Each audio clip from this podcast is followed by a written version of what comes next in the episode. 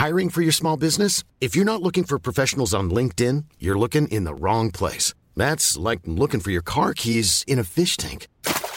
LinkedIn helps you hire professionals you can't find anywhere else, even those who aren't actively searching for a new job but might be open to the perfect role. In a given month, over 70% of LinkedIn users don't even visit other leading job sites. So start looking in the right place. With LinkedIn, you can hire professionals like a professional. Post your free job on linkedin.com slash people today.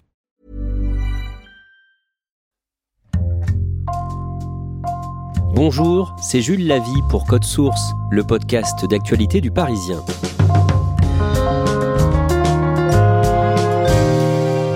Plus de 180 cas confirmés en France, plus de 2000 dans le monde. L'épidémie de variole du singe, constatée depuis début mai, est encore en grande partie mystérieuse.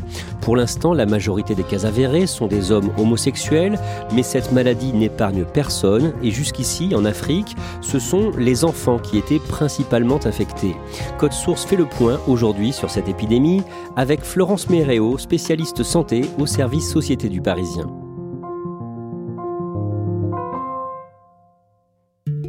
Florence Méréo, est-ce qu'il y a déjà eu des épidémies comparables ces 15 ou 20 dernières années? Autrement dit, est-ce qu'on parle de l'épidémie de variole du singe dans les médias parce que ça fait suite au Covid? Ou bien est-ce que c'est un type d'événement nouveau? En fait, en 2003, il y avait déjà eu une cinquantaine de cas euh, d'enfants et de jeunes adultes qui avaient été euh, infectés euh, par la variole du singe. Mais à l'époque, on en a très peu parlé parce que c'était extrêmement localisé. Ce n'était qu'aux États-Unis et sur une durée limitée. Là, la donne, elle est totalement différente. Il y a beaucoup plus de cas dans beaucoup plus de pays. Mais vous l'avez dit, il y a aussi une autre chose qui est passée par là, c'est le Covid, et on est tous dans la crainte de la future épidémie. On sait tous que ça peut arriver. C'est pour ça qu'on est peut-être dans la population, comme dans les médias, un peu plus sur le qui-vive dès qu'il y a une nouvelle alerte. Le vendredi 20 mai, un premier cas, un premier malade de la variole du singe est recensé en France. Découverte hier du premier cas en Ile-de-France, il s'agit d'un homme de 29 ans. Il a été pris en charge et en l'absence de gravité des symptômes, il a été isolé à son domicile. C'est le premier cas de variole euh, du singe sur le sol français. Il faut savoir que entre la suspicion et la confirmation du cas, il s'est passé environ deux jours. À ce moment-là, il y a déjà eu des dizaines de cas signalés en Europe. Oui, et ça a commencé euh, début mai euh, au Royaume-Uni avec des premiers cas qui sont officiellement recensés. Et ensuite, c'est une déferlante. Il y a l'Espagne, il y a le Portugal, le Canada, les États-Unis, jusqu'à la France qui annonce son premier cas le 20 mai. C'est quoi la variole du singe en quelques mots? C'est une maladie qui est due euh, à un virus et même plus exactement à un orthopox virus. C'est une forme de variole. Et en fait, les signes de la maladie, ça va d'abord être des fortes fièvres, des douleurs musculaires et articulaires. On va être totalement euh, à plat, très fatigué. Ensuite, il va y avoir euh, des boutons, des éruptions euh, cutanées euh, ou des lésions qui vont apparaître sur le visage et sur le corps, sur la paume des mains, sur la plante des pieds, les bras, les jambes. Et tout ça, ça peut durer entre 2 et 4 semaines. Est-ce que c'est mortel? La mortalité, elle est estimée autour de 10%. Comme ça, ça peut paraître beaucoup, mais 10% de mortalité, c'est essentiellement dans les pays où le système de santé est peu ou mal développé. La mortalité en France, elle sera probablement beaucoup plus faible, mais oui, c'est une maladie qui peut s'avérer mortelle. Jusqu'ici, ce virus ne concernait que l'Afrique. Depuis son apparition sur un humain en 1970, sur un très jeune garçon, la variole du singe, elle n'a circulé quasiment qu'en Afrique, notamment en République démocratique du Congo euh, ou au Nigeria. Là, la situation, elle est différente, elle est inhabituelle, elle est inédite pour reprendre les qualificatifs des autorités de santé, c'est-à-dire que le virus, il est sorti d'Afrique et il a été contracté par des personnes qui n'ont pas voyagé en Afrique. Et c'est pour ça qu'aujourd'hui, il y a des préoccupations. Est-ce qu'on sait pourquoi ça s'appelle la variole du singe? Un petit peu par injustice, ou en tout cas par euh, concours de circonstances. Il faut savoir que la variole du singe, elle a été détectée pour la première fois en 1958 à Copenhague, au Danemark, chez des singes qui étaient en captivité. On a vu qu'ils avaient des symptômes proches de la variole, mais ils étaient un petit peu différents et un petit peu moins sévères. De fait, la maladie euh, qu'ils avaient contractée a été appelée variole du singe. Mais l'origine de la maladie, ça vient plutôt des rongeurs. Donc ça va être le, rat de Gambie, par exemple, des gerbilles, des hamsters, euh, des écureuils. C'est vrai qu'aujourd'hui, on leur en met beaucoup sur le dos à ces singes, alors que finalement, ils sont des victimes de la maladie comme nous, mais eux ne la transmettent pas à l'homme. C'est aussi pour ça qu'aujourd'hui, il y a des scientifiques qui demandent à ce que la maladie soit renommée et ne s'appelle plus variole du singe. Et comme son nom l'indique, ce virus est une certaine forme de variole. En Europe, la variole a été éradiquée depuis des décennies.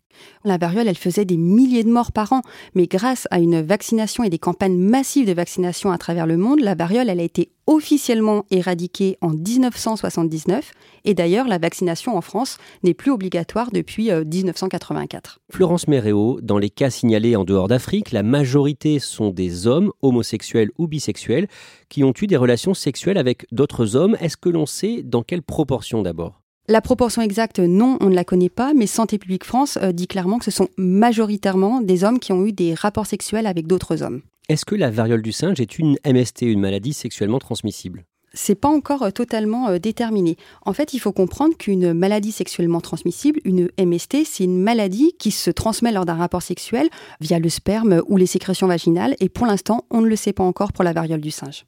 Et donc, comment est-ce qu'elle se transmet?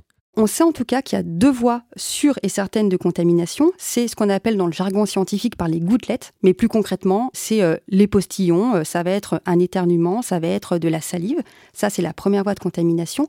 Si vous buvez dans le même verre qu'une personne contaminée, si vous êtes en face à face pendant plusieurs minutes en postillonnant, vous pouvez être contaminé. Et la deuxième, c'est par contact rapproché. C'est en général ce qui se passe lors d'un rapport sexuel, notamment. Comment expliquer alors que ce sont des hommes homosexuels qui représentent le plus de cas en Europe?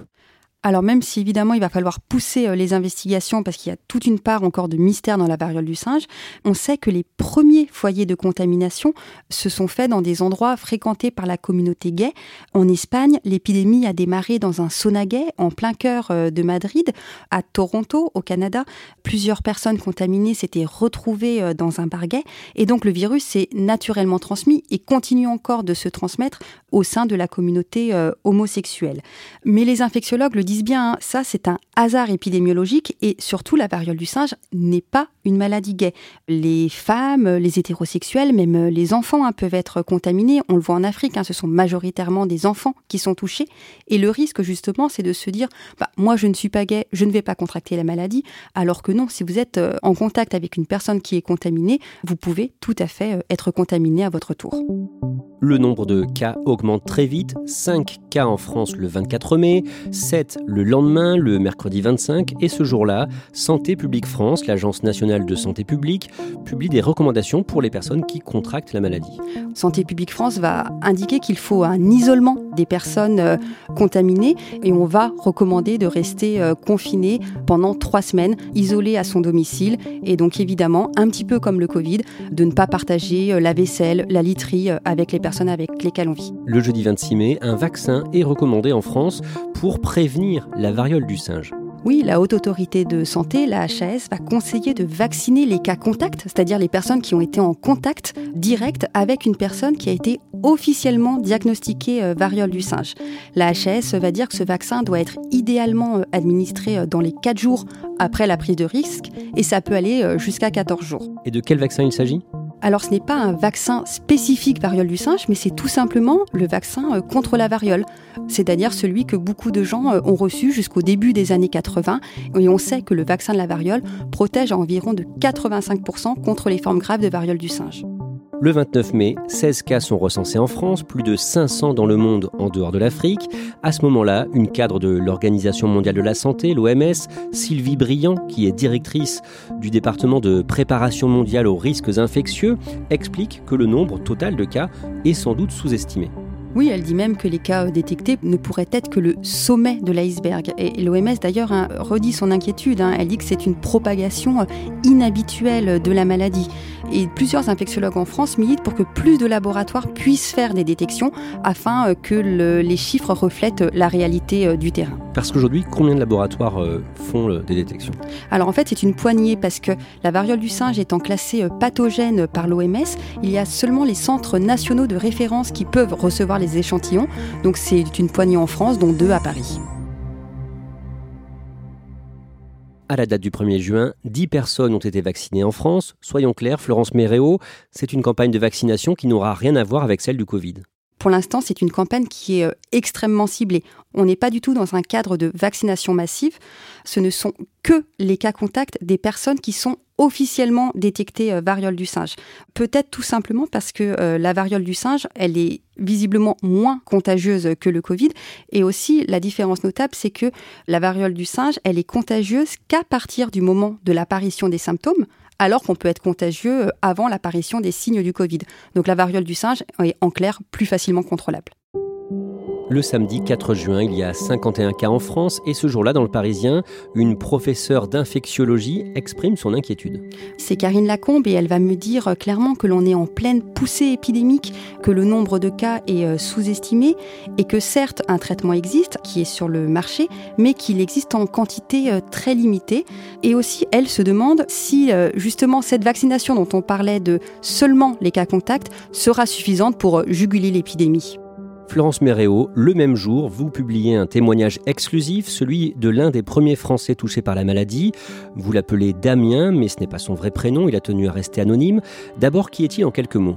Damien, il a 35 ans, il vit à Paris, il est célibataire et dans le cadre de son métier, il est amené à voyager, euh, que ce soit en Europe euh, ou hors d'Europe. Et c'est ce qu'il a fait euh, dernièrement. Est-ce qu'il sait comment il a attrapé cette maladie? Damien, il est également homosexuel et donc il présume que c'est lors d'un rapport sexuel qu'il a été contaminé. Ça ne s'est pas passé en France, mais dans un pays frontalier. Et c'est vrai que Damien, il a d'abord cru qu'il avait une angine, puisqu'il a eu des ganglions dans la gorge. Il a pensé aussi à un coup de fatigue, il était complètement à plat. Et il s'est même dit que c'était peut-être un variant bizarre du coronavirus. L'interview est réalisée à distance par visioconférence et il vous montre les effets de la variole du singe sur son corps. Oui, parce que quand on interview euh, Damien euh, le 3 juin, il est encore contagieux. Donc on fait euh, cette rencontre par visio et effectivement, il va me montrer ses boutons, comme il est en débardeur, on voit qu'il a des boutons sur les bras, entre ses doigts, sur la plante des pieds, entre ses sourcils, et ça fait des espèces de boutons rosés, très enflés et comme imbibés de liquide. C'est assez impressionnant à la vue, mais ce qui est surtout impressionnant, c'est la douleur qu'il décrit sur ces boutons. Et le pire, le plus douloureux, il ne peut pas vous le montrer. Non, parce que c'est sur son intimité. Il me parle euh, de plaques rouges et de boutons euh, qui recouvrent euh, ses fesses et l'intérieur de ses fesses, mais également tout autour de ses parties génitales. Comment est-ce qu'il vit cette maladie? Il est dans quel état d'esprit? Déjà, il est très fatigué, surtout que je l'interview après une nuit qui pour lui a été difficile. Il a très mal dormi, il est un peu à bout, et en fait, il va m'expliquer qu'il a des poussée de fièvre, 38, 39, 40 degrés, qu'il a donc ses ganglions au cou qui sont extrêmement enflés, qui lui font mal, qui euh, l'empêchent de déglutir euh, correctement. il y a ces boutons donc qui recouvrent son corps. il me dit mais c'est pas tant que ça me gratte, c'est que ça me brûle, c'est comme un sentiment de brûlure interne. Alors il se passe des petites compresses d'eau froide partout sur le corps, mais ça ne suffit pas à faire taire la douleur. Ça fait trois semaines à ce moment-là qu'il a ces symptômes. Il a perdu l'appétit, il n'arrive plus à dormir, il est isolé chez lui. C'est pas non plus évident d'être parmi les premiers cas de variole du singe. Donc oui, c'est très lourd et, euh, et il dit qu'il est exténué. On l'a dit, la majorité des premiers cas de variole du singe en dehors d'Afrique sont des hommes homosexuels ou bisexuels qui ont eu des partenaires ces dernières semaines. Est-ce que Damien redoute une stigmatisation avec ce début d'épidémie? Oui, Damien le redoute et euh, c'est pas le seul. Hein. Les associations euh, qui euh, luttent pour le droit des homosexuels hein, le disent. Hein. Elles ont peur que les personnes homosexuelles soient pointées du doigt, alors qu'encore une fois, ce n'est pas une maladie gay et c'est pour ça qu'elles demandent une campagne massive de prévention en population générale, avec peut-être des messages effectivement plus ciblés vers la communauté homosexuelle, qui pourraient se faire par exemple via les réseaux sociaux ou même sur les sites de rencontres. Et d'ailleurs, après consultation de l'OMS, l'Organisation mondiale de la santé, les marches des fiertés homosexuelles qui se déroulent au début de l'été à travers le monde ont été maintenues justement pour faire de la prévention.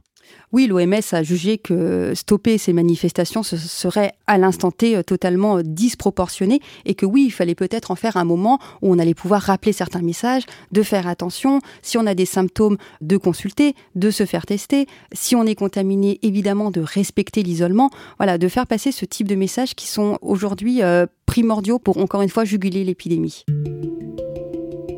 Florence Méréo, au moment où l'on publie ce podcast, le mardi 21 juin, il y a plus de 2000 cas dans le monde, plus de 180 en France. Est-ce qu'il faut s'inquiéter de l'évolution de cette épidémie?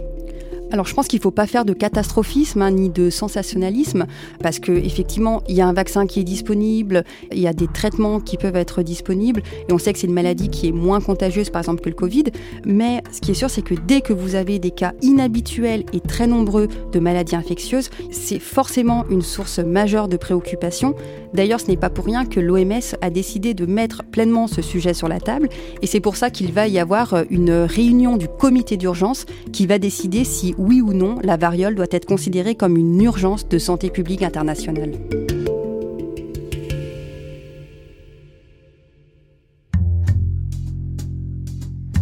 Merci Florence Méréo.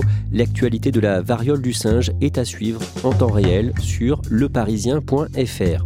Cet épisode de Code Source a été produit par Marion Botorel, Thibault Lambert et Lola Sotti. Réalisation Julien Moncouquiole. Code Source est le podcast d'actualité du Parisien. Nous publions un nouvel épisode chaque soir de la semaine. Pour n'en rater aucun, n'oubliez pas de vous abonner sur votre appli audio préférée.